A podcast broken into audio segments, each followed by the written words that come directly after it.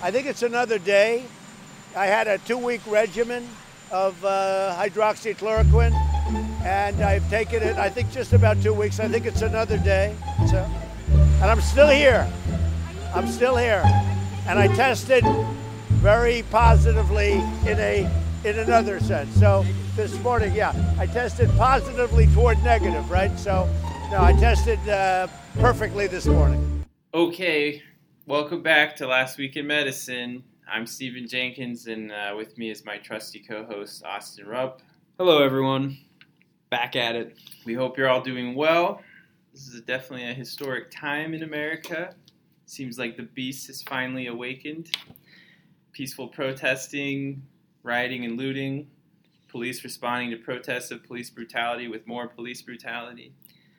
Just White another House. day in America. Just an White House is gassing peaceful protester at Lafayette Square in order to get a pandering photo shoot of the president holding a Bible upside down in front of a church.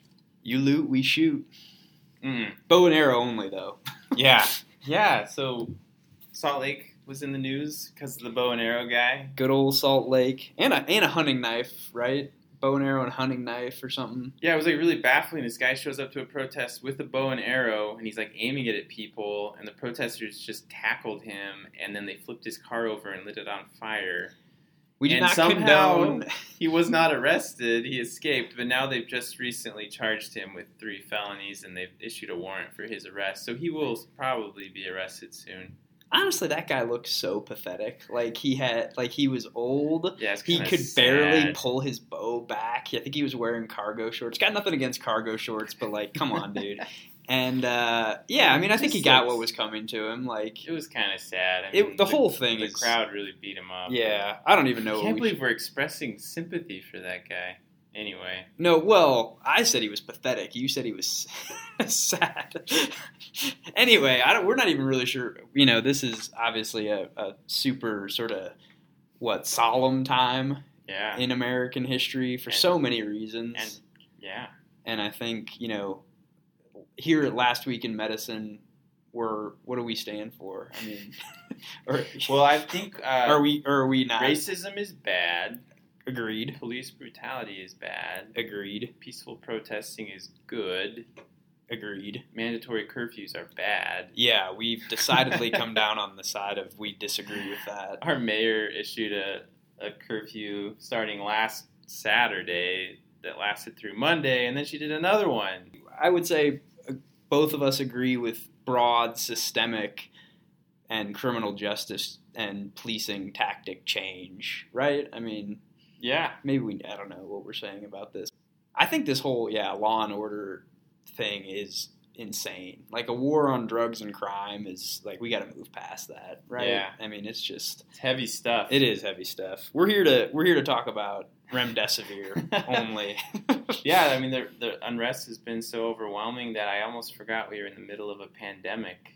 In our state, Utah is chomping at the bit to get back to normal, but our daily case Regardless rate of the is numbers. actually Yeah. increasing. Right, we're like averaging over 300 positives a day now, so that's going really well. yeah, yeah. Still seeing a decent amount in the hospital. I don't expect that to go away anytime soon, but anyway, let's let's talk about medical stuff. So I think today we can finally talk about some non-COVID papers. But first, let's just hit some of the COVID highlights. So uh, the Lancet published a paper on May 22nd that got a lot of uh, press. Hydroxychloroquine or chloroquine with or without a macrolide for the treatment of COVID-19, a multinational registry analysis and it, it got a lot of press. I think because it, it was uh, it's a big big uh, data set that showed maybe an increased risk of ventricular arrhythmias in the people who got chloroquine, hydroxychloroquine, or those drugs plus a macrolide. However, uh, on June 2nd, the, the Lancet actually published an expression of concern because important questions had been raised about data reported in the paper and so they did their own independent audit of the validity of the data. And today, June 4th, the authors have requested that the paper be retracted. So That's all you need to know about that paper. I did read it, but we're not going to talk about it. yeah, we had a lot prepared for that, so just Mm. just be no- just know Mhm. that. Yes, I learned a lot of useful information. And we were going to say we think it should be retracted. Yeah, I was definitely going to express some concern. Yeah, expression of concern official from last week in medicine. Yeah, well, I don't know about this paper. yeah, yeah. Uh, yesterday, JAMA published a paper entitled uh, Effective Convalescent Plasma Therapy on Time to Clinical Improvement in Patients with Severe and Life Threatening COVID 19. So, we talked a little bit about convalescent plasma last time. There was like a small case series that we reviewed. This is actually a randomized trial of 103 patients with severe COVID. Um, half of them got convalescent plasma, half got standard of care. There was a trend toward improvement with plasma, but it was not statistically significant. Hmm. And that's probably because they had to terminate the study early because the epidemic was actually contained in China where they were doing the study. So they weren't able to get to their target of 200 patients. So it was un- underpowered to detect a difference. Um, Don't worry, our pandemic is nowhere near being contained, so we'll yeah, be able have to comment plenty- on this further. We'll have plenty of patients to enroll. Uh, yeah. Anyway, maybe convalescent plasma works. makes This- sense. This paper, it makes sense. Oh gosh. This paper does not support using convalescent plasma, but hopefully there'll be a bigger study that can actually show whether it works or not. Uh, and then yesterday, the New England Journal published a paper entitled A Randomized Trial of Hydroxychloroquine as Post Exposure Prophylaxis for COVID 19. They enrolled 821 asymptomatic patients with household or occupational exposure to someone with confirmed COVID 19 and randomized them to either hydroxychloroquine or placebo within four days of the exposure. I believe they got five days of the drug. There was no difference in infection rates um, between the groups, and so uh, that paper suggests that it's probably, you know, our president is continuing to take hydroxychloroquine. Um, you know, he is still alive, and so maybe it's helping him. He's still here. He's still here. It's another day, but probably uh, not. Yeah, we, we still should not be using hydroxychloroquine outside of research studies. So, all right, and I think next we should talk about the most exciting COVID paper to come out so far. Yep. And uh, I have to eat my words a little bit because last time I was extremely skeptical about the remdesivir study, but now we actually have the paper to look at. So Austin's going to talk to us about that. I can't remember what I said about it. I think I I think I poo pooed it too. So I mean, I guess we're both default is to poo-poo everything. That's true. We're and critical. We're critical of pleasures of the literature, man. So, so critical. Yeah. so anyway, this is uh yeah this was this article is called Remdesivir for the treatment of COVID nineteen preliminary report. Um, it was in the New England Journal um, by Beigel or Beagle et al. Um, and was published on May 22nd. It's also called the Act One trial. Uh, we've talked about remdesivir ad nauseum previously, but just as a reminder, it's an RNA polymerase inhibitor and was active against MERS. So some people thought it would be active against SARS-CoV-2, and it has been shown to be active in a primate model. So, uh, this trial was a randomized, double blind, placebo controlled trial aiming to evaluate remdesivir's effectiveness in COVID 19. They randomized 1,063 patients across 60 trial sites in 10 countries. Um, patients were randomized to remdesivir with a 200 milligram loading dose, followed by 100 milligrams daily thereafter uh, for a total of 10 days, or to placebo. Uh, randomization was stratified by study site and disease severity at enrollment. At enrollment, um, patients were able to receive other COVID 19 treatments as dictated by written hospital policy or guideline, but were prohibited from receiving other experimental or off label treatments. So I think that's something worth noting. You know, a lot of the Chinese studies that we've looked at, uh, in particular, have had multiple, multiple therapies sort of a layered on top of one another. Here, um, that was less prevalent. Um, the primary outcome measure was time to recovery during the 28 days after enrollment, as defined by reaching category 1 through 3 on an 8 point ordinal scale. Wow. We've gone from six points to eight points. exactly. So that means not hospitalized with no limitations of activity, not hospitalized. That's a one. That's a 1, yeah. A 2 is not hospitalized with limitation of activity. Um, but not home O2. And then three was hospitalized, not not requiring O2, and no longer requiring ongoing medical care, but maybe being admitted for you know sort of public health purposes. Hmm. So my, you know, sort of the take was not requiring hospital care, basically, is sort of one through three, and then eight is death. So and then there's sort of a whole gradient in between Mhm. that I'm not going to go over here, but you guys can look at it. So um, other outcomes included mortality at 14 and 28 days, and they also looked at adverse events. Um, it's worth noting that the primary outcome was changed during the trial from the eight scale improvement at day 15 to improvement at day 28. And the authors state that this change occurred due to external information that COVID 19 may have a more protracted course than previously recognized, and that no one knew any of the outcome data at this time, so or at the time that this change occurred. So, So while many people on the internets were playing this up as like, oh, look at these jokers changing their primary outcome during the study, resetting the goalposts, it looks like it was actually legit, and we should not worry about that. Yeah, it's, it bears mentioning and um, consideration, but I think it was reasonable. I think Yeah. we agree there. So, um, additionally, the, the results were reviewed during what was supposed to be an interim analysis, but enrollment had been completed and they decided to make the, the results of the trial public. Um, hence, the, that, that's why this is a preliminary report. Um, it's worth noting that patients, once they decided to make the results of the trial public, patients who were in the placebo arm their their doctor could figure out that they were in the placebo arm. They could ask, and they could be given remdesivir if their doctor requested it. So, um, you know, a little bit of, a little bit of change in protocol in, in a few different ways. Um, but we think these modifications mostly make sense. Mhm. So, uh, 548 patients were assigned to remdesivir, 522 to the placebo. Um, only 180 received all doses of remdesivir, and 185 received all doses, 10 doses of placebo. Um, three in the remdesivir group didn't have baseline data, and one in the placebo group did not have baseline data, so they were excluded from the analysis. But otherwise, they had a sort of intention to treat analysis. Uh, the mean age of the patients was 58.9 years, 64.3% were male, 53.2% were white, and about 80% um, were enrolled in North America. Uh, 27% had one chronic condition, 57% had two, and of which about 50% were hypertension, 37% obesity, and 30% diabetes. So, um, you know, had some comorbidities. Uh, 89% had severe disease at enrollment, defined as category 4 or above on the ordinal scale, and the median number of days between symptom onset and randomization was 9 days. Clinical and demographic data seemed fairly well matched from, from Table 1 in this trial. Mhm. So, patients in the remdesivir arm had a shorter time to recovery at 15 days, with a median time to recovery of 11, um, and with versus 15 days median time to recovery within the placebo arm.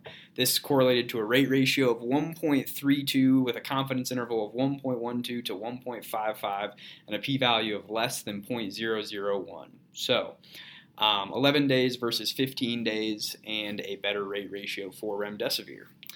They did subgroup analyses according to baseline severity of disease, and the effect actually looked to mostly diminish as the severity of illness increased, except the largest effect was noticed in patients with an ordinal scale score of 5 at baseline. Um, so, not quite sure what to, what to make of that. Um, additionally, median time to recovery could not be calculated in the group with an ordinal scale score of 7, and that might have been because not enough patients recovered. That Mhm. they didn't make that totally clear in the paper. Those were like invasively ventilated. yeah, that's vent, that's like yeah. ventilated or ECMO. You know, very Mhm. very sick. So um, they were not able to comment on the effect within those that subgroup of patients. Mhm. Uh, the beneficial effect of remdesivir was most notable in white patients, North Americans, and younger patients. Uh, they did an interaction test of treatment by baseline score, which was not significant, whatever that means. And um, a, they, a key secondary outcome was increased odds of improvement in the ordinal scale with remdesivir with an odds ratio of 1.50. That's just a different way to look at it, and Mm. um, I think the primary outcome is still still the most important here. Uh, notably, mortality was lower in the remdesivir group, but not statistically significant, and serious adverse. It was close. It was close. Yes, yes. trended towards better mortality. Serious adverse events occurred in 114 patients in the remdesivir group and 141 patients in the uh, placebo group, um, and then four ev- events were judged to be related to remdesivir or placebo. So Hmm. not a lot of adverse stuff going on with remdesivir. It didn't look like. hmm Um, the authors claim that their study, compared to the Chinese randomized control trial on remdesivir, had more patients, more power, and was better. So, um, at least that's what I read. they didn't come out and say that, obviously. Um, shorter time to recovery, Yeah. statistically significant, um, and I think that's more than like Tamiflu does, right? right. Like right. Tamiflu's only like a day or two. This was like four days, quicker recovery. hmm Yeah. So you know, I think um, for me, this was significant, and and you know, Yeah. probably some of the strongest evidence we've seen for for actual meaningful clinical you know sort of outcomes. I mean, we've talked about ordinal scales in the past and Mhm. how much they mean, but you know, this is clinically correlated to basically not needing hospitalization faster. Yeah. Um, and in you know sort of the setting of a real hospital squeeze, that could be very important. Definitely. So, are you going to start ordering it for all your patients? Because we can get it outside of trials Yeah. through the emergency use that the FDA approved. I haven't done that yet. Yeah, nor have I. Um, maybe we should. Most of my patients have gotten it through a study. Um, I had a patient last week that got it for I think five days, and I discharged him, and now he's actually unfortunately back. And I'm like, should I give him more remdesivir? I don't know. I don't think this paper can really answer that question, but uh, yeah, I do think for most patients, it's worth giving it to them Yeah, I think. If you can if you can get it. So did you go buy stock in Gilead? I, I refuse. All right. Uh, and then the New England Journal also published a paper uh, May 27th remdesivir for five or 10 days in patients with severe COVID 19. This was a randomized open label phase three trial um, that did not have a placebo control group. It was just five days versus 10 days. Uh, and they were able to enroll 397 patients. Uh, and it did not appear that there was a difference between five and 10 days. Um, so do with that what you will. I guess, you know, in a situation where maybe there's not a lot of remdesivir to go around, we should be probably just doing five days of therapy for patients. Um, since it didn't seem like 10 days added benefit. But it would have been nice if there had been a placebo arm in that trial. yeah, yeah. I think we're going to probably be seeing a lot more papers sort of like that. You know, trying to refine its use and how long and, and when and And our institution has been participating in, in a trial of five versus 10 days. I don't know if it was this one or not. I don't see You any- didn't see I was an author. I didn't see any names that I recognized, but I'm sure that there's a million people involved in that Yeah, study. yeah. So cool. Well, how about we talk about something completely unrelated to COVID nineteen? medicine has gone on. There's There's there there's stuff medicine to there. medicine more than COVID. It's exciting. Crazy. Yeah. So there was People still getting UTIs and absolutely Yeah. raging. So the paper I want to talk about was published in JAMA on June 2nd. Uh, it is called The Effect of C Reactive Protein Guided Antibiotic Treatment Duration, 7 day treatment of four, or 14 day treatment on 30 day clinical failure rate in patients with uncomplicated gram negative bacteremia. Really nice title, just rolls off the tongue. is this, this So- is- what's the acronym here? Yeah, the, they uh, didn't have a cool yeah. acronym trial because they're infectious disease doctors. right, So uh, anyway, they're more practical. right, right. Yeah. So uh, the background on this. So you know, we all know that prolonged antibiotic exposure drives up resistance, increases risk of adverse effects like uh, C. diff infections, also leads to higher costs, longer hospitalizations, and so. Um, you know, the old way of treating bacteremia, most people anyway do 10 to 14 days because that's kind of been the consensus. Expert opinion wasn't really based on great evidence. There was a recent randomized controlled trial that found seven days was non inferior to 14 days. Um, but despite that, most people are still kind of doing the 10 to 14 days. Um, but also, Ertapenem for 14 days, right? Erda. Most it, it would be nice if you didn't just have to go with like a rote like seven days, fourteen days. Like, what if there was a way to tailor it to your patient so they got exactly how much they needed and not a day less or a day more? Wouldn't that be nice? That would be fantastic. I mean, at a large population scale, it's it's probably better to just have like seven days, you know. But Just so people can't mess it up. it'd be nice if you could tailor it. And so these guys are proposing that you could use a CRP values to guide your antibiotic therapy. So just a reminder, CRP is an acute phase protein released by hepatocytes uh, to co-activate the complement system in response to antigenic stimuli. Very sensitive marker of inflammation. some step one right there. Yeah, you really don't need to know that. but um, anyway, so their question is: Does CRP guided treatment duration is that non-inferior to, to seven-day or fourteen-day antibiotic treatment? This was funded by the Swiss National Science Foundation. Thank you, Switzerland, for funding trials. Um, the study design, so they had it was randomized. There were three different arms. Um, uh, let's see, there were uh, it was took place in Switzerland in three tertiary care hospitals from April 2017 to August 2019.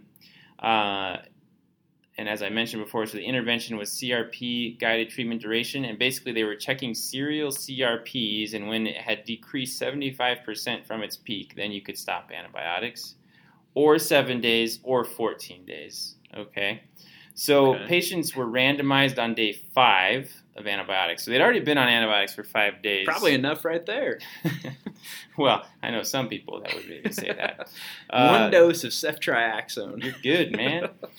uh, and so at day five, they would say, okay, are you? Do you have at least one positive blood culture, and are you on efficacious antibiotic therapy? And then they would randomize them to one of the three groups. They excluded patients who'd had a fever in the last 24 hours at the five day mark, or if they were hemodynamically unstable, or if they were severely immunosuppressed, or grew a strange bacteria that was like a non fermenting bacilli, or polymicrobial, or gram positive or if it was recurrent bacteremia, so they'd had it in the last 60 days, or if they had like an abscess or endocarditis.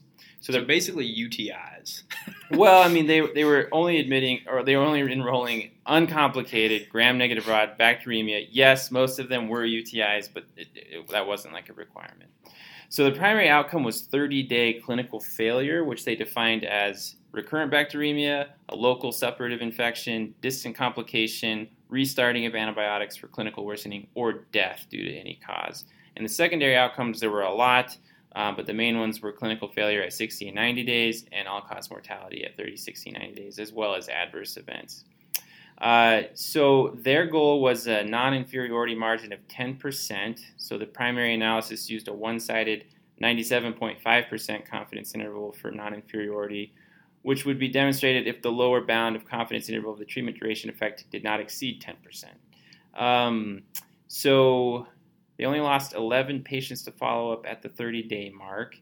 Uh, table 1 showed that the baseline characteristics among the groups were similar. The median age was 79, uh, 61% were women. The vast majority had at least some renal insufficiency. 69% had a urinary source of their bacteremia, uh, so definitely the majority. And then the remaining were like presumed abdominal or pulmonary. Uh, table 2 shows you the bacteria that were isolated. Uh, 75% of patients had E. coli. Uh, 5 to 8% of that was ESBL producing E. coli. 17% had Klebsiella, 4% had Proteus, and then there was a little smattering of other bacteria. So ESBL was allowed to be included.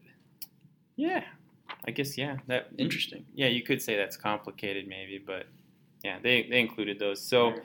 Uh, the median therapy duration in the CRP treatment group ended up being seven days, so it ranged from six to ten days. Uh, but it was noteworthy that patients who had moderate to severe renal insufficiency had a median of eight days. And the CRP is excreted by the kidney, so you Mm. could say that someone with kidney issues might have a their CRP would take a little longer to come down, so they might end up on antibiotics a little longer. Mm-hmm. Uh, and then, uh, interestingly, about 7% of patients in the CRP arm did not get their levels checked per protocol. Uh, so that did lead to a higher number of treatment related per protocol violations in the CRP group. Um, but as far as primary outcome results, uh, there was non inferiority observed for both the CRP guided and seven day treatment compared to 14 days. Uh, clinical failure occurred in 2.4% of CRP patients, 6.6% of seven day, and 5.5% of 14 days. And the primary reason for clinical failure was driven mostly by all cause mortality. Hmm. Um, only three patients had recurrent bacteremia, only two with local suppurative complications, and there was no hematogenic seeding of distant foci identified. So, which is kind of surprising to me. Like that's you know quite a few patients treated, and very few of them had recurrent bacteremia. Uh, secondary outcome results, uh, they looked at 90-day mortality, was 8% in the CRP group, 9% in the 7-day, and 6% in the 14 days. So those are pretty high mortality rates, um, which I guess we see so much bacteremia in the hospital. I don't really think of it as being like that scary of a thing, but like You don't think people about have a pretty high risk of death. Actually, eight percent of the patients that you have with gram-negative bacteremia being gone in 90 days. I mean, that's really surprising. Yeah. high No, those numbers are, Yeah, but yeah. But I think you, but that's gram-negative actually- bacteremia from a urinary source suggests you're sick. Like you're, Yeah. you, should, you shouldn't get that. well, and these are old patients. yeah, exactly. um, you know, comorbidities, and and actually they looked at you know if you had a foreign body material in or like a like a joint replacement or, or something like that, or if you had pulmonary source of your bacteremia, those were the patients with higher risk for clinical failure and death. Mhm. Um, interestingly, of the 44 patients who had CRP guided group who had bacteremia of a pulmonary origin or had foreign body material, um, none of them had clinical failure at day 30, Hmm. compared to 18% in the 7 day and 16% of patients in the 14 day. So you could think, like, okay, this patient has a knee replacement, they're bacteremic. Should I do 7 days or should I do 14 days? Or could I just check CRP until it comes down, and then that'll give me the confidence that maybe I actually have source control? I don't know. In this case, 44 patients in that group didn't have any treatment failure. This might be a dumb question, but I always sort of thought complicated bacteremia included presence of hardware. Can you say it's uncomplicated if you have hardware? I thought that. I, mean, I guess by their definition, at least, they were saying uncomplicated meant that you weren't immunosuppressed, hemodynamically unstable, Right, right. or like abscesses or endocarditis. I, mean, I think there's a lot of criteria you could add to say this is more complicated, but Maybe we don't need to. It Yeah. seems that we don't really need to be too concerned about that. Maybe my question is no, I mean, stupid and my concern is unfounded. Not that I have. I don't think that's a much, stupid question. I think that the definition for complicated UTIs and complicated bacteremia is variable. Okay. Just depends on who you ask. Got it. By their criteria, that wouldn't be considered complicated. But yeah, uh, overall adverse events were pretty infrequent. So yeah, I think uh, you know authors concluded that you know in adults with uncomplicated gram-negative bacteremia, 30-day rates of clinical failure were non-inferior in the CRP-guided group and the seven-day group compared to 14 days. So you don't have to treat all these patients for 14 days. You can do seven if you want to do that. You can do CRP guided if you want to do that. Um, I think logistically, the CRP guided arm would be maybe tricky to do because a lot of these patients don't stay in the hospital that right, long. Right.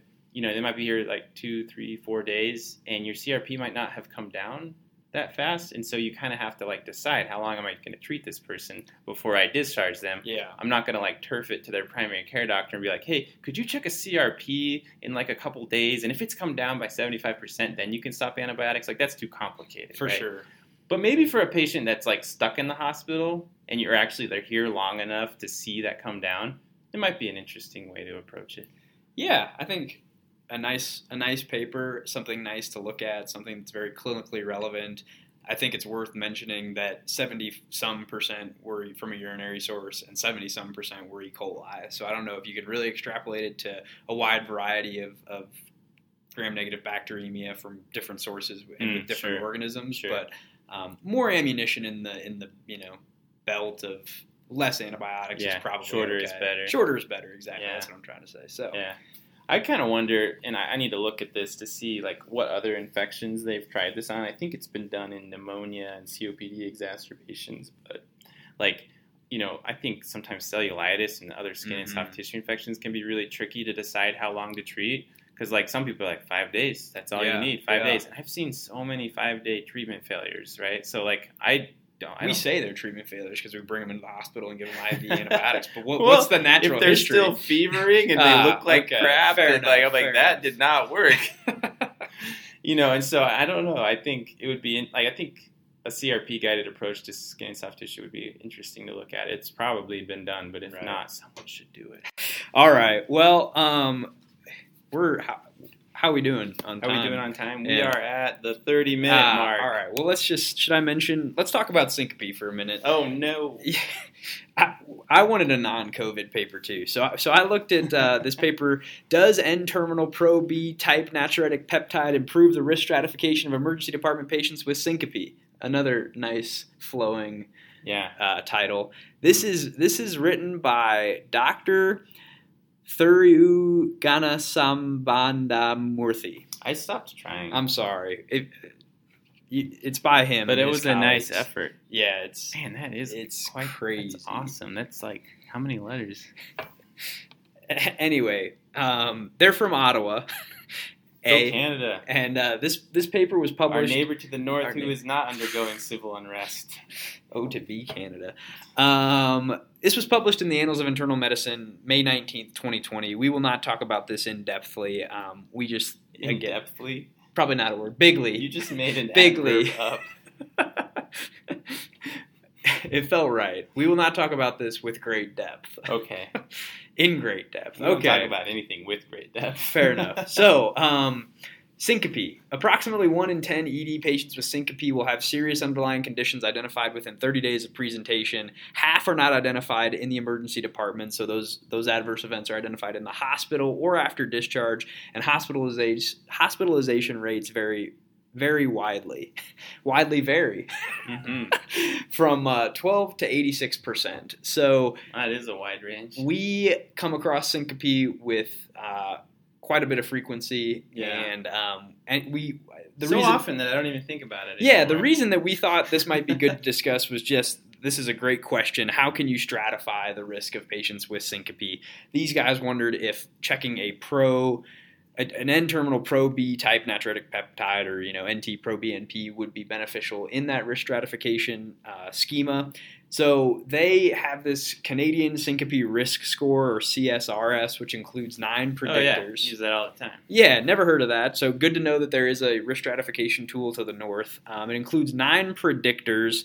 We won't go through them all here, but their question was not actually does NT pro BNP help you independently risk stratify syncope? It was actually should we add pro, pro NT BNP or NT pro BNP, which I'm going to call BNP moving forward, to our risk Oh score? no, you can't call it that. That will confuse people. They are different. BNP and NT pro BNP are different, but I'm just going to say BNP moving forward. Blasphemous. Sorry. Um, so, you know, again, I don't think we have to go into this with a lot of detail, but they enrolled 1,516 patients. Um, overall, 152 or 10.5% had a serious adverse event within 30 days. 95 of which were identified in the ED, 57 after the ED, 14 died. They had seven deaths of unknown cause, and 109 of these serious adverse events were cardiac.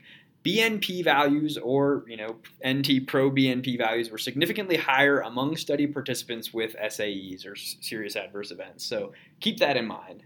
NT pro BNP equals higher risk for adverse event. Um, the crude odds ratio for elevated BNP was 5.97, and when adjusted for CSRS predictors, fell to 2.85% or 2.85 they go over how adding it impacts the score and sort of a lot of statistical stuff. Eventually, they, they tell us that um,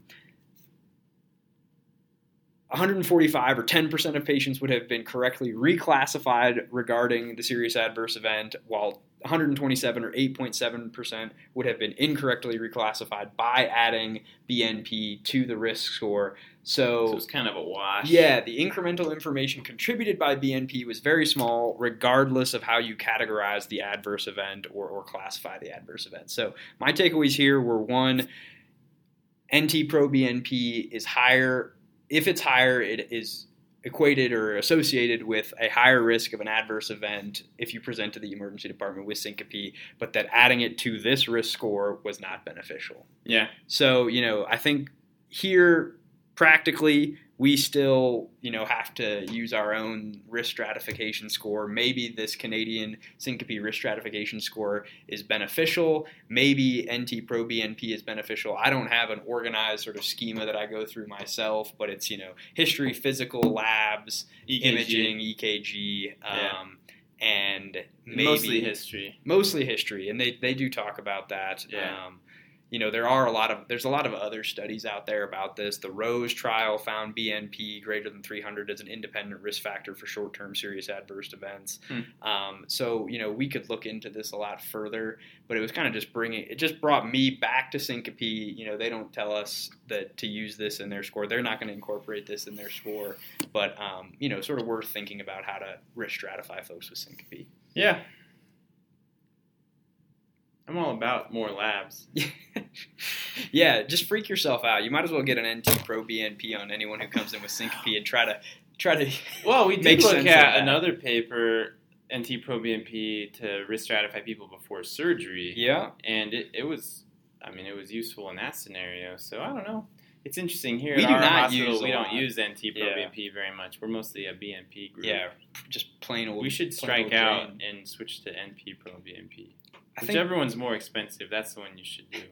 I think there's probably more data to come, and uh, look for sort of more tools that may or may not incorporate Pro BNP, NT Pro BNP. All right. Well, I think we're done. Uh, please, everyone, stay safe. Do not flip cars over and light them on fire, and do not aim bows and arrows at people. But do educate and advocate for racial and social justice. Yeah, Yeah. definitely. I can endorse that. Okay, good. All right. Peace out. Bye.